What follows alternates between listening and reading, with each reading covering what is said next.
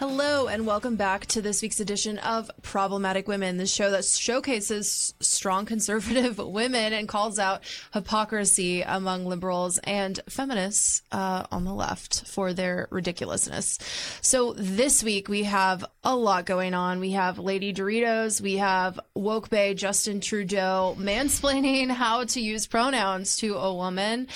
And we have some more Me Too backlash, as well as the Philadelphia Eagles win in the Super Bowls, which we're going to Super Bowls. This is how much I watch sports, which I refer to that game in the plural sense of the word. Uh, but first, we're going to get to Lady Doritos. Kelsey, did you know that you were eating man Doritos this whole entire time?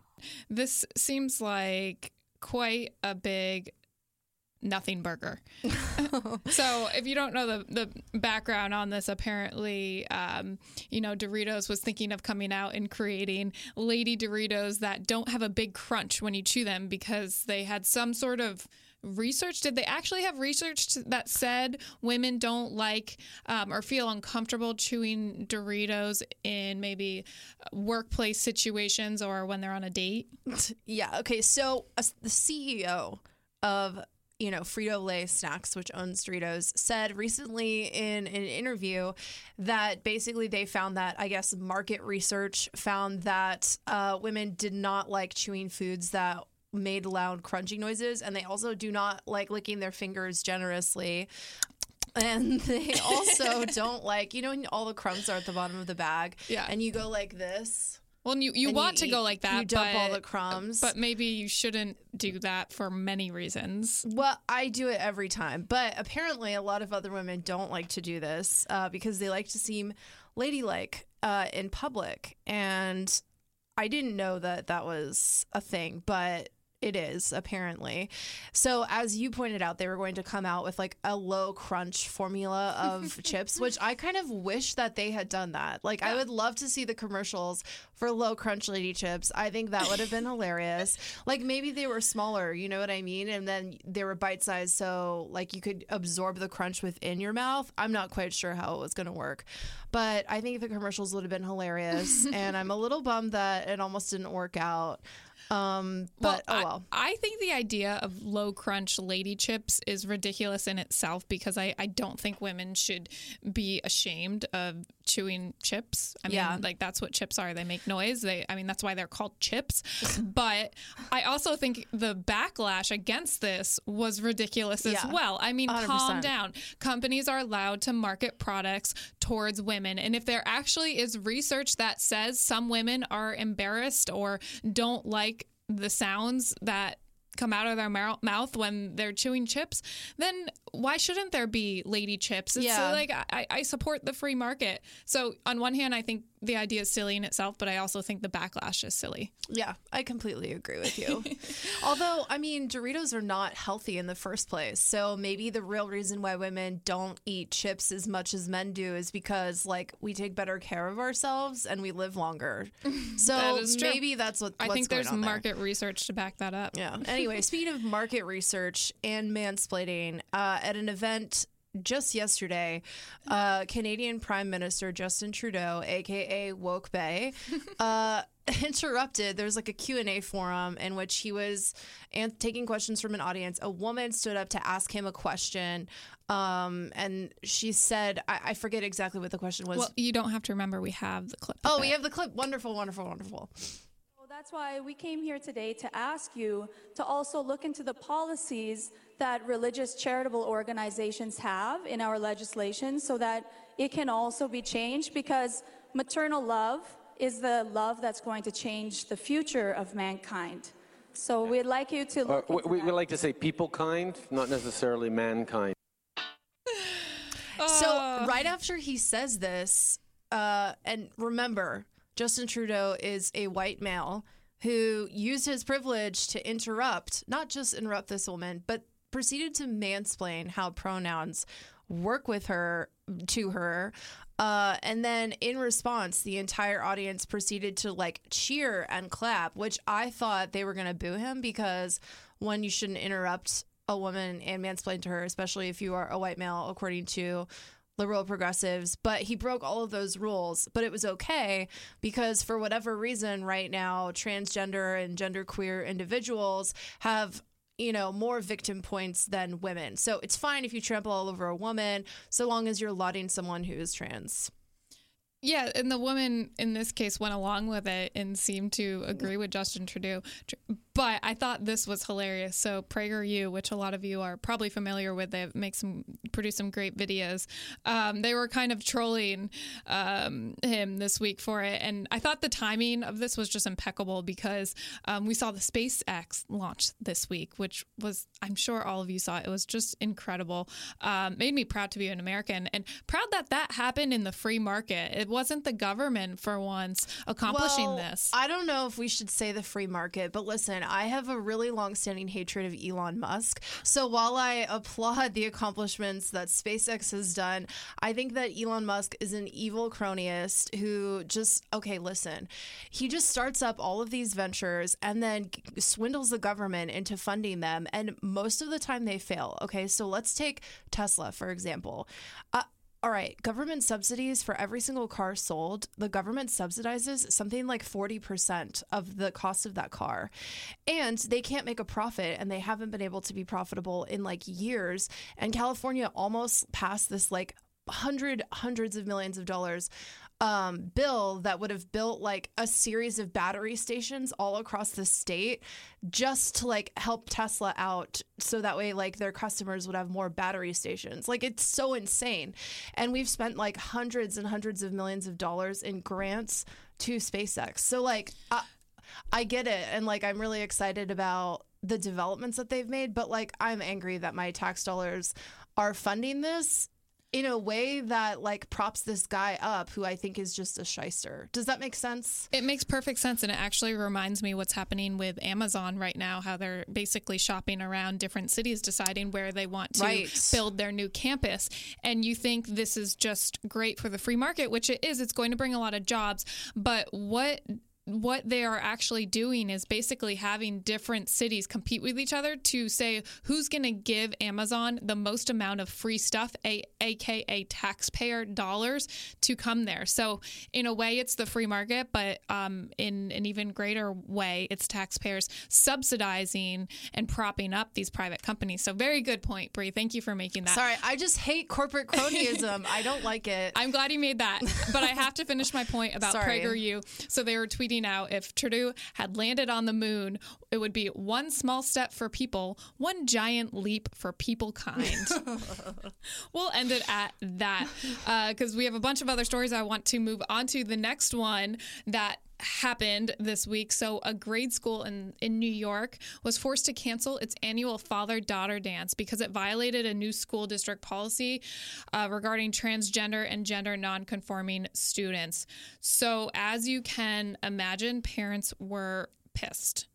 Um, I loved this quote. This was um, a, a parent told the Washington Post all this gender crap needs to stop.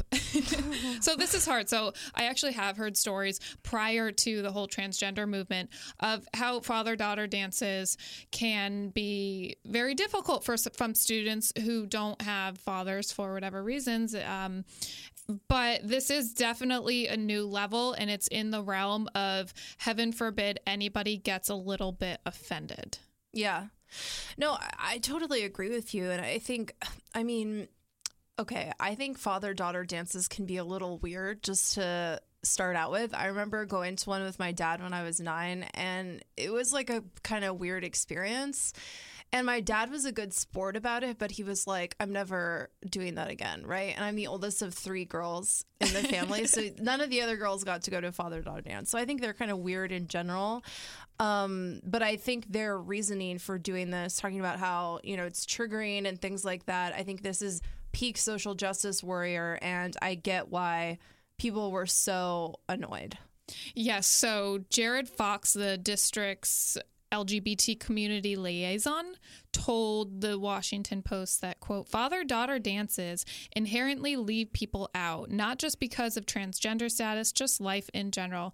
These can be really uncomfortable and triggering events. Yeah, I don't I mean, I don't get how that would be triggering. Like, I understand, oh, maybe, you know, your dad died or something, then that's really sad. But, like, I don't know. It doesn't, I don't, I don't get why all of a sudden we have to cancel all of these events because a few people, you know, might feel like they're missing out. And I, actually, I think this is a good opportunity to teach kids. Sometimes you miss out and Some, sometimes sometimes life is tough. Yeah. and you as much as parents want to do everything they can to protect their children we can't grow and raise our children in a bubble wrap society because once they're let out on their own they'll realize that's that's not the case and they won't um, have had these life experiences that are very important to toughening them up and making them realize that life is not always easy or fair. Yeah i think you're right. And speaking of things not being fair apparently in the wake of the me too movement and the times up movement and all of these things uh, a lot of bosses male bosses say that they feel that they are increasingly more uncomfortable about spending time one-on-one with their female employees um, even when they're working on a project so this is i'm going to read a couple of statistics from leanin.org uh, and SurveyMonkey, which partnered together to, you know, understand just kind of these tensions. And this is leanin.org is Sheryl Sandberg's right. organization. Um, you know, she wrote the book Lean In, so she's very outspoken on this. And this is, I think, very unflattering to the whole Me Too movement. So go ahead. Yeah. So almost half of male managers are uncomfortable participating in a common work activity with a woman, such as mentoring, working alone, or socializing together. Almost 30% of male managers are uncomfortable working alone with women. More than twice as many as before un- the number of male managers who are uncomfortable mentoring women has more than tripled from 5 to 16%. This means that one in six male managers may now hesitate to mentor a woman. Senior men uh, are three and a half times more likely to hesitate to have a work dinner with a junior level woman than with a junior level man, and five times more likely to hesitate to travel for work with a junior level woman. Women and men feel similarly about media reports of sexual harassment. 47 percent are not surprised.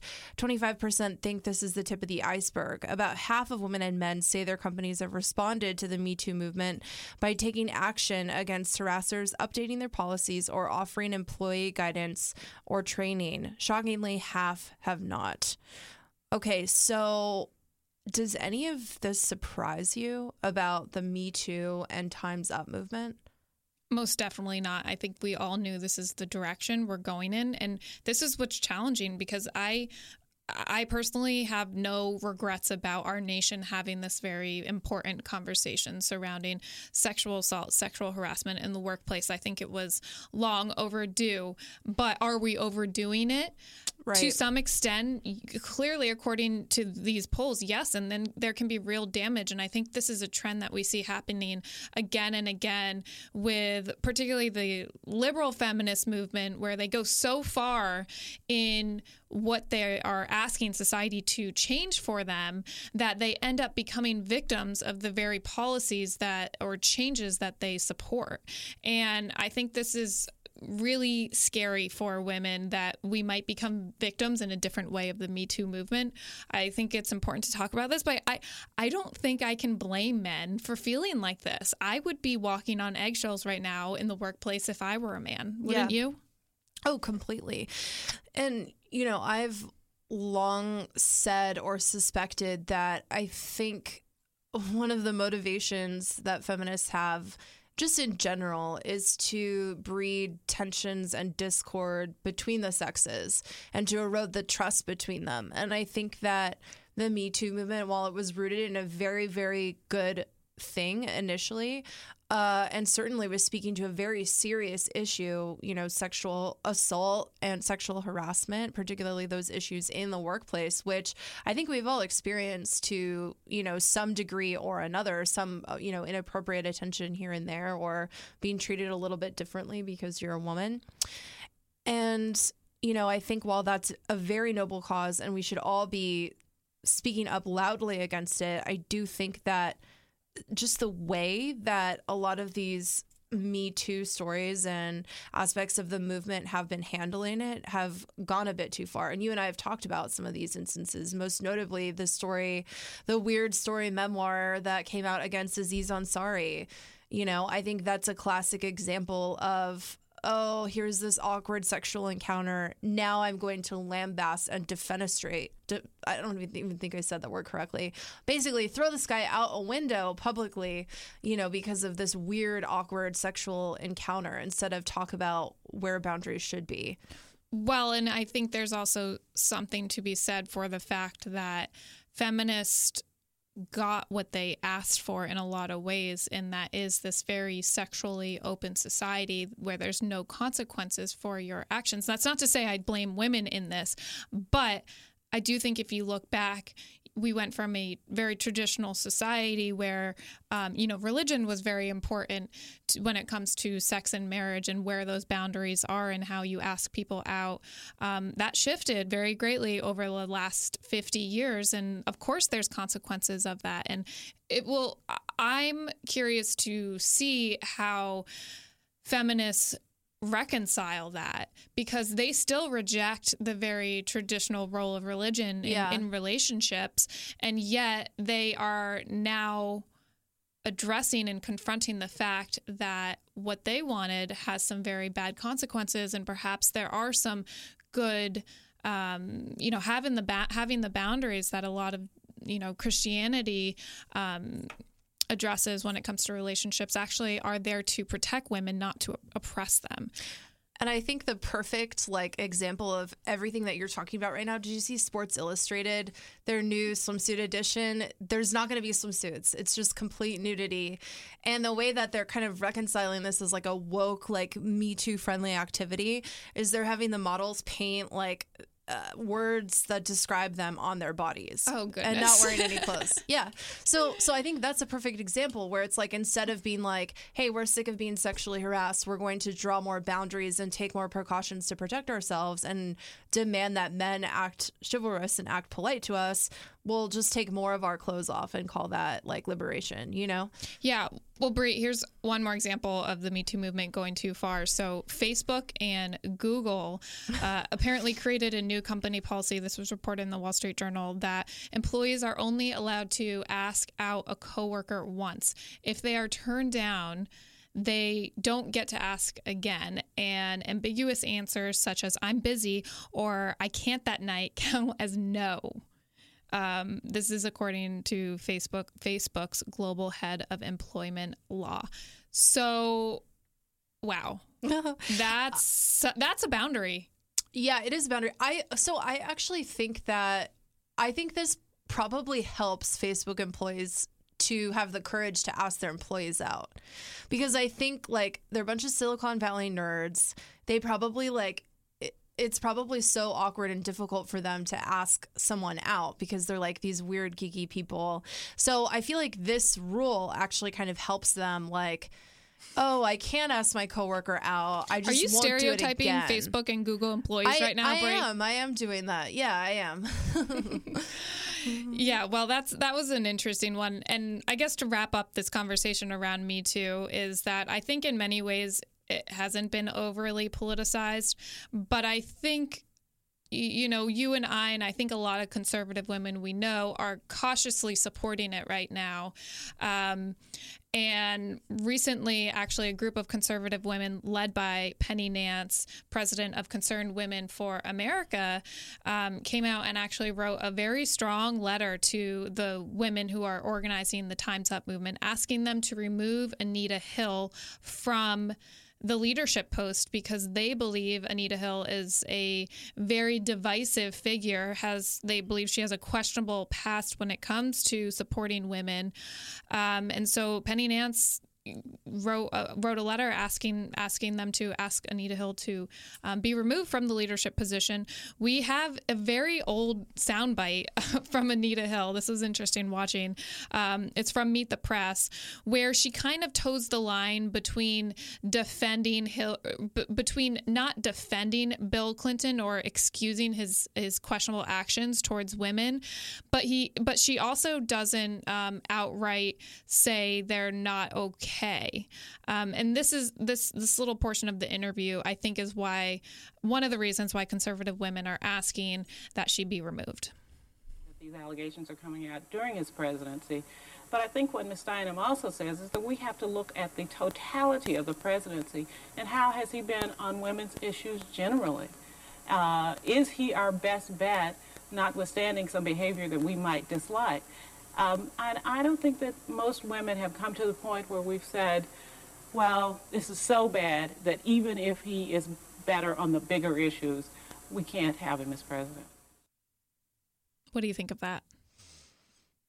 I mean, it's not a good look.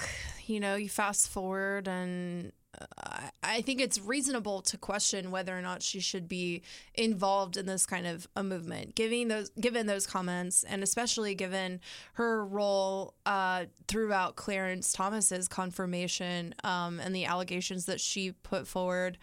Um, you know, and a lot of criticism that she received for her continually changing accounts uh, about that all throughout the confirmation hearing and you know, a lot of the credibility that she lost along the way um, during that time. I mean, I think it's you know reasonable for women to say i don't know if this is someone who you want to have closely associated with especially a movement that's supposed to be inclusive of all women right i mean if that's really the goal of me too why would you pick someone who's so politically divisive like that well, that wraps up our That Happens segment. When we come back, we will play a short clip in honor of the Super Bowl and some players using their platforms for good.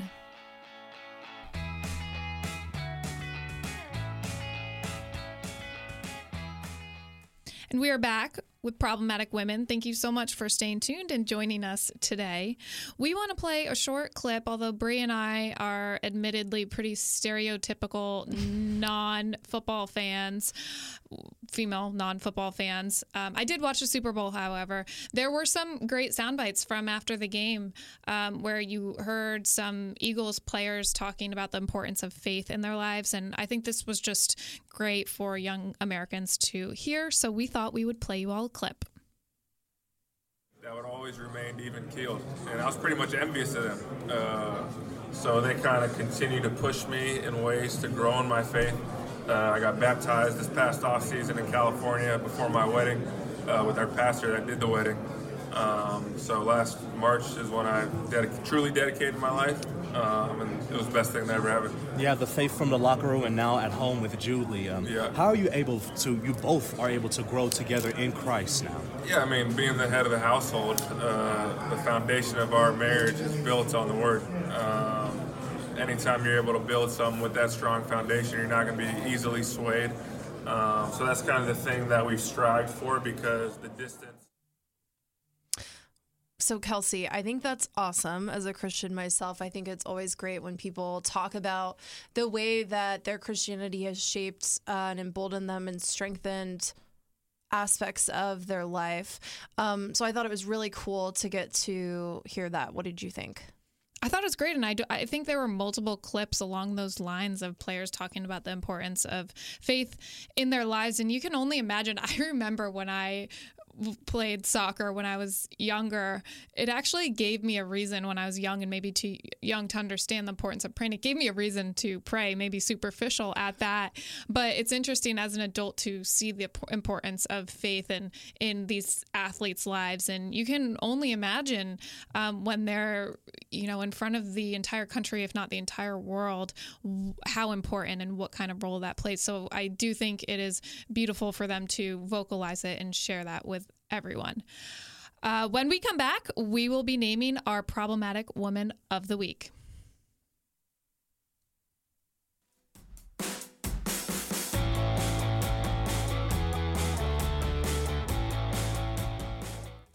All right, so this week we have a very special problematic woman of the week. Her name is Savannah Lindquist.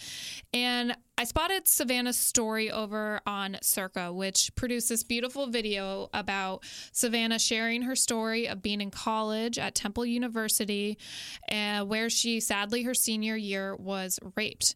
Now, today, Santa, Savannah is deciding to share that story um, and advocate for the Me Too movement to include gun rights. So earlier today, I spoke with Savannah on the phone to learn more about her story and why she thinks the Me Too movement should include voices like hers. Here's her interview. Hi, Savannah. Thank you so much for joining us on Problematic Women. Yeah, thank you for having me. So let's start at the beginning. You are at Temple University in Philadelphia, your dream school, from what I have read, and it's your senior year. What happened? Yes. So, um, unfortunately, I was a victim of sexual assault. Um, I was raped by someone that I knew and um, had been casually dating. What did you do? Did you report this rape and did you have any means of defending yourself in the situation? How did you respond? Um, well, I made the decision to not report it, which is something that I could probably say I do regret now. Um, but at the time, I knew that there really wasn't evidence for me to prove it. Um, and I just kind of thought that, and especially being just in such a, a state of shock and disbelief that it had happened to me, um, I didn't want to put myself through any more um, trauma of a, of a trial or anything like that when I wasn't confident that I would be able to prove it, you know, beyond a reasonable doubt. And I had thought to myself that I would be able to just emotionally bury it and um, pretend like it didn't happen and go on with my life. And then upon graduating, just never return. But I learned pretty quickly that um, that is much easier said than done. But during the assault itself, I unfortunately did not have a way to defend myself. Um, I had a concealed carry permit uh, since I could have one when I turned 21. But um, as someone who spent the vast majority of her time on campus and only really left campus to sleep in my off campus apartment, um, I didn't have my weapon with me um, because I wasn't allowed to bring it on campus. And I know your story is not uncommon for victims of sexual assault. Um, many women choose not to report it for similar reasons as you just described. But you are now right. using your story to speak out and advocate that gun rights should be a part of this conversation involving the Me Too movement. Why are you choosing to now speak publicly about that? And what in your situation do you think having access to your gun could could have done um, to save you from that? Well, I think that um, obviously coming out and talking about this sort of thing in such a public setting and writing and you know many op-eds and, and talking with various outlets about this, it's a really hard decision to make, and it's not one that I, I took lightly. Um, I think for me, the the biggest uh, contributing factor to me choosing to speak out is my faith. Um, just sort of believing and trusting that even though this was a really horrible situation, that you know God would sort of use me to to bring hope to other people and to just sort of empower people so they know first that they're not alone and then also to have people take, um, you know, just some time to think about their own self defense because it's, you know, sexual assault and just assault in general is something that no one thinks it can happen to them until it does. Um, and I'm sorry, what was the second part of your question? Well, I wanted to ask how you think having your gun in the room when the assault occurred could have actually helped. Do you think you would have been able to physically get access to it and use it to defend yourself? I do. Um, I mean, obviously, it's easy to talk in hypotheticals and to say, you know, what if. But I do truly believe that had I been able to have it on my person in that short period of time when I knew where things were going, I would have been able to defend myself. You know, like I said, it's easy. You know, hindsight is is always twenty twenty, but I think that having that with me would have made the situation turn out a lot differently. It does require a lot of bravery on your part to decide to insert yourself and your very personal story into this conversation. And I think the conversation surrounding gun rights and gun rights, particularly when it comes to college and school campuses, is incredibly sensitive as we know there have there's been an uptick in school shootings across the nation and so i'm wondering right. if you are someone a parent who's been affected by school shootings how how might you explain the situation to them and why you think it actually is in everyone's advantage to allow concealed carry on college campuses? Well, I think when you're having that sort of conversation, it's um, it's a very difficult conversation to have because when we talk about self-defense and, and gun rights and all of those sort of things, it's there are very strong emotions on both sides, and it can be very hard to change people's minds. You know, like as a, a sexual assault survivor, I don't really know what could possibly change my mind um, in terms of you know campus carry and, and self-defense measures. But I think what I would just say is, I mean, first just sort of educate them on, um, you know, the stats of, of people with concealed carry permits. You know, we're not lawless, awful people that commit these sort of crimes. We're people that have, um, you know, jumped through all those hoops to get your concealed carry permit. We've proven that we're competent.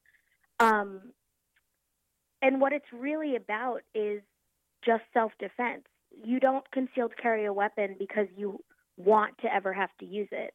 That couldn't be farther from the situation. You you carry it because of the worst case scenario. So I think, you know, just sort of giving them a little bit of an outlook on um, the crime rates and everything among among concealed carry permit holders, and also just um, you know letting them know that there are people that there are people behind stories like mine. You know, it's really easy when we have these conversations to just kind of get lost in in hypotheticals. But remembering that, you know, even one sexual assault that could have been prevented is one too many. And that there are real lives that are that are changed and um, you know, we're not speaking really in hypotheticals here. I'm curious, Savannah, do you consider yourself a feminist? And do you believe that you have a voice, you and others who are advocating for gun rights to be a part of the Me Too movement have a fair voice in this Me Too Time's Up conversation? Um, well, the term feminist in itself, I sort of struggle with, right? Because I, I do, obviously, as a woman, believe that I'm equal to a man. You know, equal in opportunity, not necessarily equal in outcome. Um, you know, I chose to go into the STEM fields for school. It had nothing to do with my gender. It's just because that's what I like to do. Um, so I obviously believe in in equal rights, but I don't like this sort of culture hood of of um, like victimization that sort of third and fourth wave feminism has um, sort of brought about. Um, I guess if I had to label myself, I always say like I'm. I would, I guess, say I'm a feminist, but more so like a second wave feminist. Like I obviously believe that women should have the right to vote. Um, and there are, of course, many different feminist lenses, uh, such as like liberal feminism, which isn't liberal in the sense that you would normally think, but the idea that um, we can work within the current system we have. And do you think this your view on feminism and how you you do stand up for women's and women's rights and believe in equality. Um, and it seems like you are choosing to be involved in this Me Too movement, as are a lot of more libertarian and conservative women. This seems to be a movement that is hopefully reaching beyond the political divide, but do you think you are being given a fair platform to share your story and your views that gun rights should be included in the Me Too movement? Well, I mean, it, that's it's kind of a. I guess I walk a a fine line between feeling included and not. I mean, I felt very much like I've been listened to um, from the pro uh, Second Amendment crowd because they're very much like, you know, I'm kind of like a glaring example of why self defense is important. Um, but I think from the more, um, you know, liberal and, you know, what you would think of when you say that, I don't feel particularly included because I mean, I am saying me too because, you know, I was assaulted, but at the same time, I'm trying to give people a way to defend themselves, and that seems to not be very popular. It's almost kind of like when you when your sexual assault makes you come to certain realizations that don't line up with a certain narrative, your story doesn't matter as much. It seems like your narrative is a little problematic to certain feminists. Would that be fair? Uh, yeah, definitely. the last question I wanted to end with is how long ago did this assault happen and where are you today? Have you have you been able to recover and do you feel safe? So the assault happened during what was supposed to be my senior year at Temple. Um, it was the fall of 2016 because um, I was supposed to graduate in May of 2017 before I decided to leave the school. Um, I would definitely say that in terms of recovery, uh, you know, it's been a long road. I, in the beginning, did not take it very well. I kept it to myself. I didn't tell people the truth about what had happened to me.